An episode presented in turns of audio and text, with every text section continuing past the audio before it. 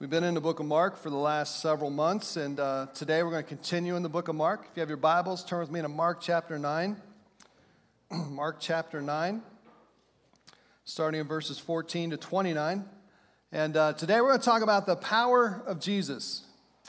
The power of Jesus. today, as we come together, we, we celebrate this power of giving, this power of loving someone that we don't even know as we give these boxes to children all over the world, we're trusting that our love, a little demonstration of our love, and our giving will make an eternal difference.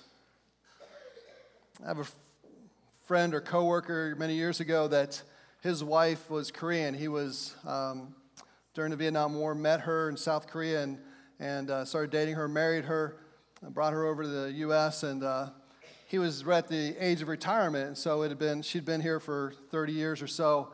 And uh, we talked about one year we were talking about this Operation Christmas Child and and what it is, and uh, he just kind of smiled, and he said, "You know, my wife, when she was a little child in, in South Korea, got one of those little shoe boxes, and it was 40 years ago, but she still to this day talks about how much those little presents that were in there meant to her." Whether it was the pencils or the scissors or whatever. Back then, you were allowed to send candy and, and other stuff. And so, uh, whatever it was that was sent to her, she received that, and there was this joy that she had. And, and 40 some years later, she still remembered those gifts that were given to her from somebody in the U.S. that didn't even know her, had never met her, didn't even know her name. And yet, they, they showed this love of Christ with her. And so, it makes a, a difference in the life of these children she actually was involved and very active in a, the Korean church there in Columbus because of what Christ did in her life a, at a young age. That maybe some child in the other part of the world will realize that they matter.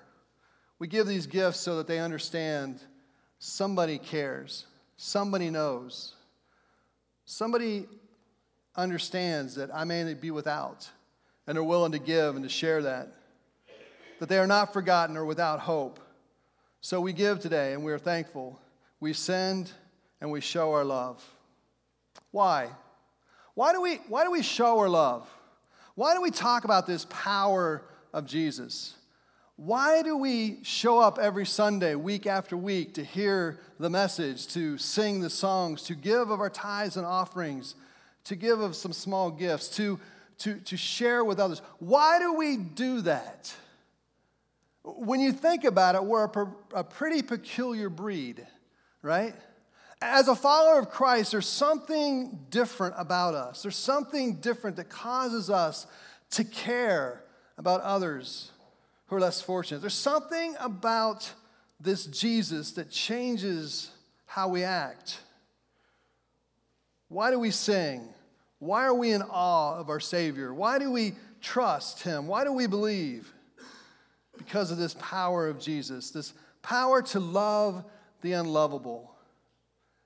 Was there a time in your life where you felt unlovable and all of a sudden Christ came along and, and now you feel loved? You understand this love? This love that makes no sense.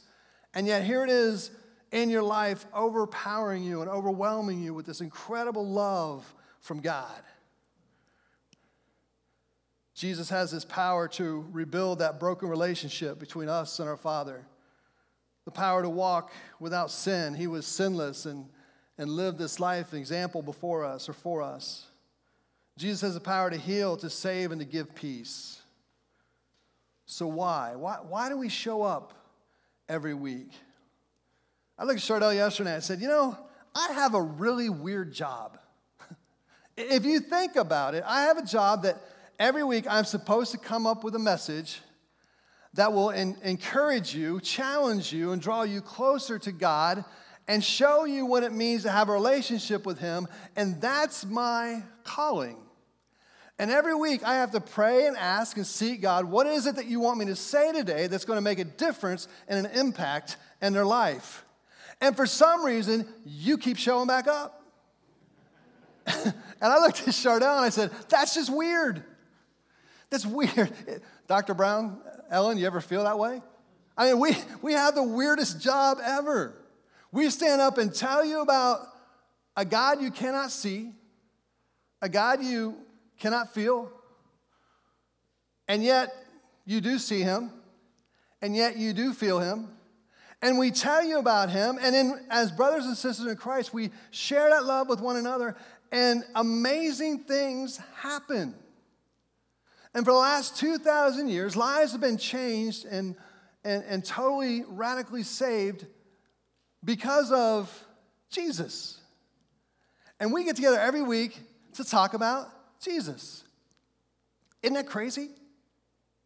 You set aside your Sunday mornings, you get out of bed, you come here, all because of the power of one man named Jesus Christ, who has this incredible love for us that changed everything. Isn't that nuts? That's nuts. And maybe I'm the only one who sees it that way, but I just look and say, wow, this is incredible. So why, why, do, we, why do we do it? Because of his incredible love for us. Because Jesus is this light that shines in the darkness. Let me ask you this question What would happen in the world that we live in if Jesus was removed from the equation? If God was taken out of the earth, if the Holy Spirit was removed, there was no influence of God. There was no love of God. There was no Jesus salvation. There was no Holy Spirit leading us, guiding us, and directing us. What if we took God completely out of the equation in the world that we live in? What would it look like? Be a hot mess. in 2019 words, it'd be a hot mess. What would we do? We get frustrated now because of the evil. We get frustrated now because of the hate and the anger. We get frustrated now because of the lack of love. But can you imagine if love itself was taken out? The Bible says that God is love. If we remove love completely from the equation, how terrible would the world be that we live in? So, isn't that why we do what we do? to make sure that love is represented, to make sure the love of Christ that lives in us and dwells in us is then shared with a, a lost and dying world that is, that is sitting around you, needing to hear about this love? Isn't that why we do what we do? In today's passage, Jesus has just come down off the Mount of Transfiguration. His disciples, we talked about this last week, were with him, three of them. Peter, James, and John were with him, and they didn't know what to do.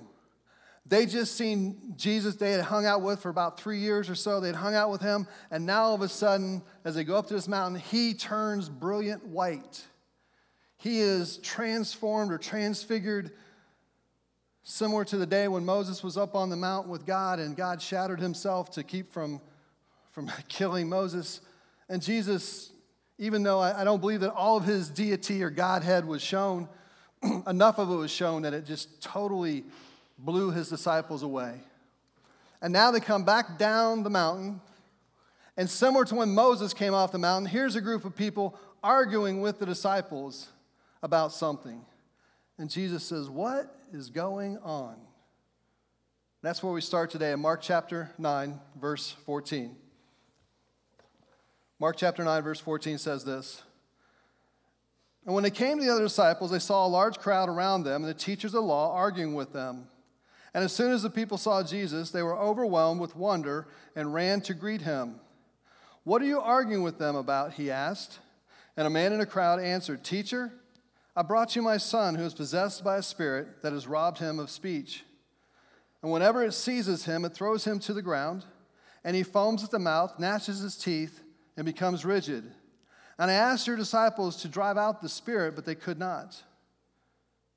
Verse 19, Jesus says, You unbelieving generation, he replies, How long shall I stay with you? How long shall I put up with you? Bring the boy to me. And so they brought him, and when the spirit saw when the spirit saw it was Jesus, it immediately threw the boy into convulsion, and he fell to the ground and rolled around, foaming at the mouth. And Jesus asked the boy's father, How long has he been like this? From childhood, he answered. It has often thrown him into the fire or water to kill him. But if, but if you can do anything, isn't that a loaded question to ask the God of the universe? Jesus, if you can do anything, Take pity on us and help us. Verse 23 If you can, Jesus said, everything is possible for one who believes. And immediately the boy's father exclaimed, I do believe, help me overcome my unbelief. And when Jesus saw that a crowd was running to the scene, he rebuked the impure spirit.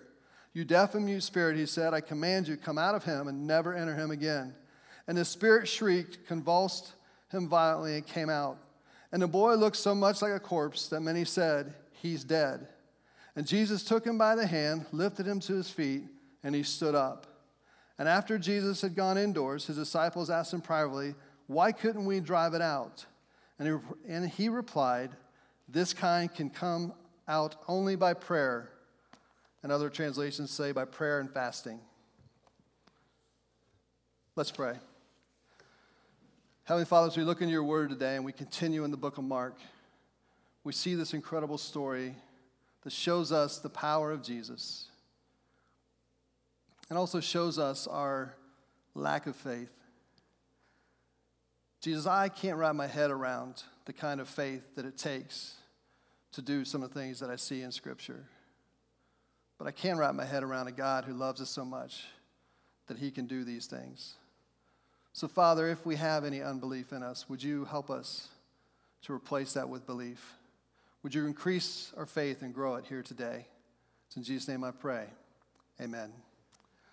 First thing I see when I look at this passage is Jesus asks this question How long shall we be an unbelieving generation? He asks them, How long, or how long shall I be with you, you unbelieving generation? And I twisted that question to ask 2,000 years later, how long shall we be an unbelieving generation? how long will our neighbors and friends and family reject Christ and forget Christ and not believe in Christ? How long will us as a church sometimes in our lack of faith not believe what God is capable of and believe what God can do? How long will we be part of a world that rejects Him and refuses to believe in Him and put their power or trust in Him? How long shall we be an unbelieving generation?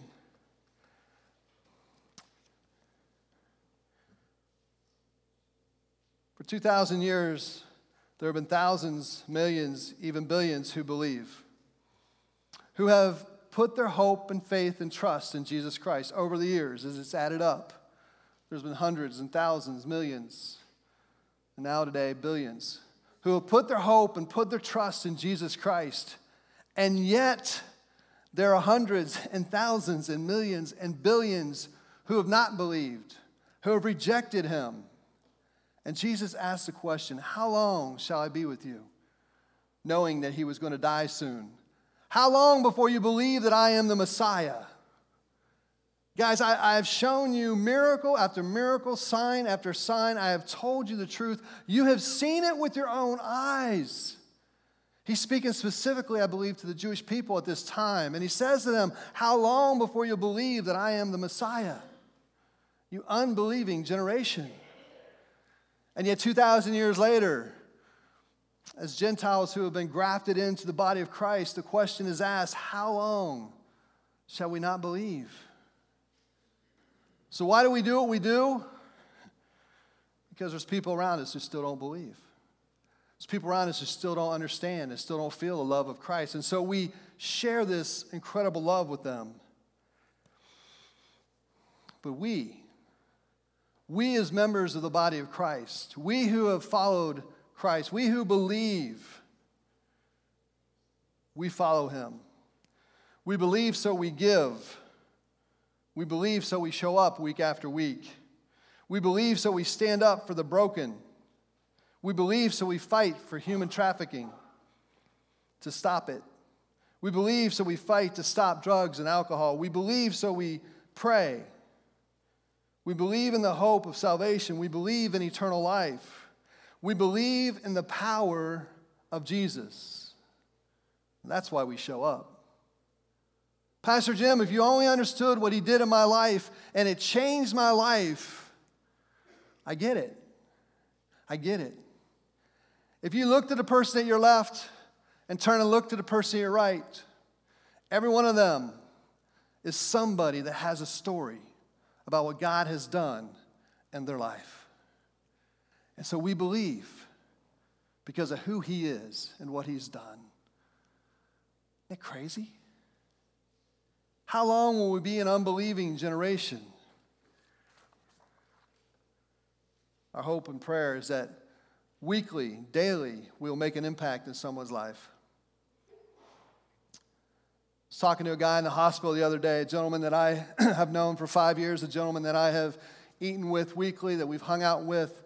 And, uh, and I'm not one, well, I guess you should ask Chardell. I was going to say I'm not one of those pushy pastors, but maybe I am one of those pushy pastors. I, I, I don't, I don't try to just beat someone over the head with the Bible and, and just kind of, I, I don't try to force salvation. I don't. I, I just kind of try to love them and show up and, and answer those questions when they're asked.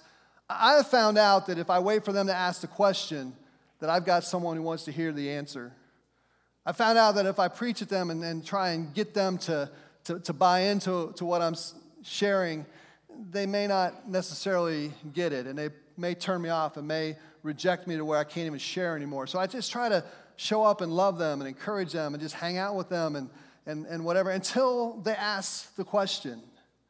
And so we're sitting in the hospital the other day and he says, Hey, uh, talk to me about this baptism thing. I can't find my baptism records. And I, I know I went to church as a child and, and, uh, and we've been asking him to come to church for a while, you know, and we just, come on, come in. And he's like, yeah, no, no. We even, pro- we even offered him a hard hat, so in case the, the roof fell in when he walked in, that he would be okay. You know, I mean, just, just anything to encourage him to, to come. And, and he looked at me and he said, I, I just, I want to know more about, about God. I want to know more about Jesus. And so I just, we just shared. I just sat there and talked to him. And, and he said, I have a hard time understanding. And I said, let me ask you a question. What can your daughter do that's so bad that you won't forgive her? And he's got an incredible love for his family, incredible, loving guy. He said, Well, nothing. That's God. When he looks at you, he sees you, and there's nothing you can do that he won't forgive you. And Jesus paid that price so that you can be forgiven. And so we went through and talked about that. And, and I told him, I said, until I became a father, I had a hard time understanding God and understanding his incredible love. I believed it, had put my trust and faith in it, even preached it. But once I had children, it changed everything. Because what can that child do that you would reject that child? Nothing. And that's our Heavenly Father. He loves you and, and wants to build that relationship. And so as I shared that and we talked about those things, um, I said, Hey, I, have got a couple Bibles I'll bring you in. He said, Yeah, I want to read. I want to read some more. And so I took him over a couple Bibles. One that's a New Believer's Bible is as easy to understand as anything I can find. And then another, I gave him uh, one of Emma's Bibles, the one of the blue Bibles in the pew. And said, this is, this is what it's all about. You know, in that moment, this unbelieving generation, there comes a moment when someone finally asks the question, Who is God?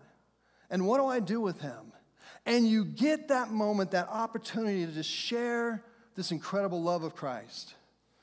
Second thing I see in this passage uh, says, I believe Jesus helped me overcome my unbelief. I believe, but Jesus helped me overcome my unbelief.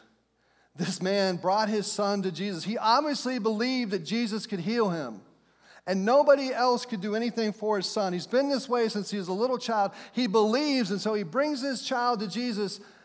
And Jesus looks at him, and because remember, he said, If you can. Now, Jesus scratched his head a little bit. You brought your son to me because you believe that I can do it, but then your words to me are, If you can, would you have pity on us? If you can? Jesus says, For anyone who believes, it can be done. And the man immediately, Jesus, I believe, but help me overcome my unbelief. You ever, you ever felt that way at times? There are times where I have the most incredible faith that I would just, I would just run into a wall for Christ. I would just, I would, we're gonna flatten those mountains, we're gonna make them straight, we're gonna build up those valleys. I got this. And then there are other times that I'm in a corner cowering like a little child crying, oh, I don't know what to do. Isn't that crazy? So, in all of us, somewhere there's that little maybe unbelief that's just kind of hiding there in the, in the crevices of our heart. And this man says, Jesus, I believe. Man, if there's anything in my life, if there's some area that's causing me not to believe, would you just, would you help me overcome it? Because Jesus, I, I want my son healed. And Jesus, I want to follow you. And Jesus, I want to be a part of what you're doing. Isn't that incredible? Goes on, and we'll close with this. Last thing. Jesus says to his disciples, they ask him the question, and they say, Jesus, why couldn't we do it? If you remember back a few chapters, he had sent them out two by two, and they went village to village, and they were healing and, and doing incredible signs, and, and, and it was amazing. They came back so excited about what God was doing. But then here's this man, this young boy, I mean, that they were unable to heal. And they look at Jesus and they said, Jesus, I don't understand. What is going on? And he says to them, number three, this kind can only come out by prayer and fasting. This kind can only come out by prayer and fasting. This translation doesn't have it, but many translations have, add the word and fasting. There's something special about committing yourself to this, this idea of, of praying over and over.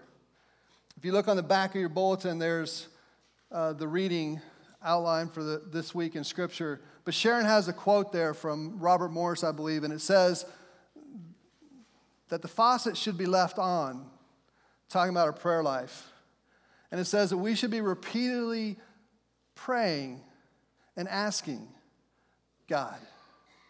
If we want to see God continue to do things, we need to continue to seek Him. And sometimes there's some things that can only come out through prayer and fasting. In other words, Jesus is saying, and this is weird, right? There are different types, different kinds of things that we're going through. For some person, a one time prayer will take that addiction to alcohol or an addiction to smoking away, and it's gone forever and never to come back. I had a brother that prayed for 15 years that God would take away his addiction to, to tobacco. He dipped. God, take this away. And he prayed and he went to revivals and he asked and he sought and he seeked. And it took 15 years before that addiction was taken away. I don't understand all of it exactly. Dr. Brown could probably answer that much better than I. So ask him afterwards. Ellen, do you have the answer? You can ask Ellen afterwards. I don't necessarily have the answer. I don't know. Why is it that some come out easier than others? Is it this unbelief? He asks something interesting at the beginning of the chapter, or the beginning of this passage. He says, How long has the boy been this way? Since he was little thrown into fires many times, tried to throw him in the water many times to try to kill him. Sometimes those things that have been a part of your life so long that it takes longer to get rid of them. Hopefully, that's an encouragement to you if you've been praying for quite a while that God would take this away. That right around the corner, hopefully, is your victory. But some things take longer to cast out, to come out. It's an interesting thought. It's an interesting passage. In this passage, the power of Jesus causes us to believe, it causes us to follow, it causes us to give, it causes us to come week after week and assemble together as brothers and sisters of Christ. It's an amazing thing. And how long? Till everyone believes. Well, how long is that? I don't know. The Heavenly Father has appointed a time when that will take place. Jesus doesn't even know, right? We don't know. How long will people continue to not believe? We don't know. But our calling is to love them and to reach out to them and to encourage them, hoping that someday they will believe. I'm going to ask Pam and Amanda to come. Katie, I don't know if you want to join them. As we sing this last hymn,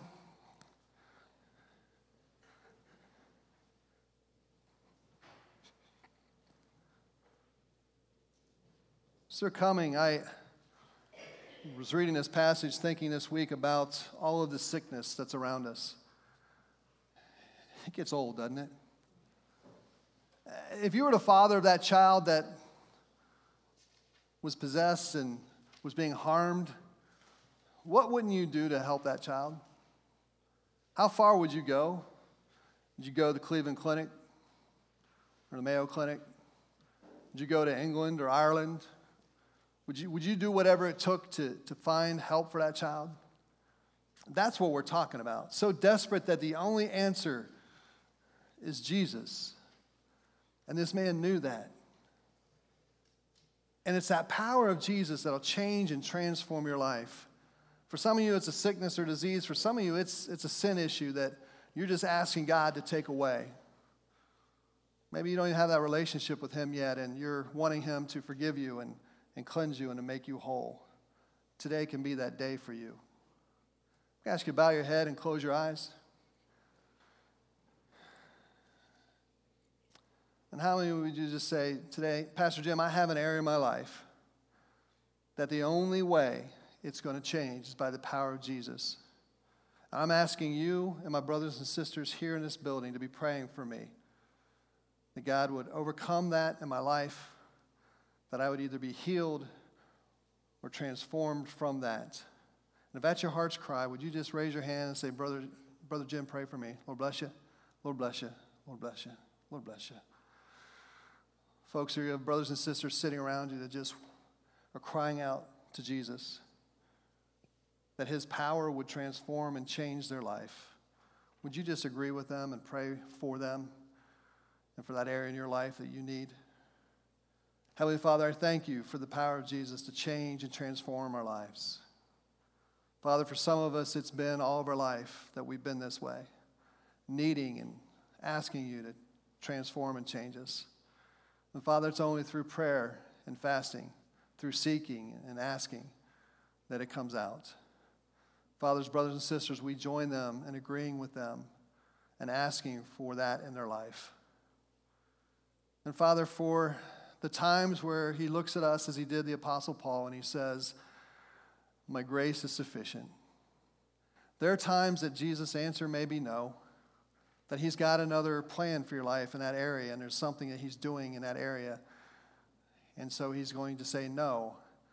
But instead of saying just no, He gives you this incredible grace and mercy to get you through what you're going through. Father, for that we ask and pray upon this congregation. In Jesus' name we pray. Amen.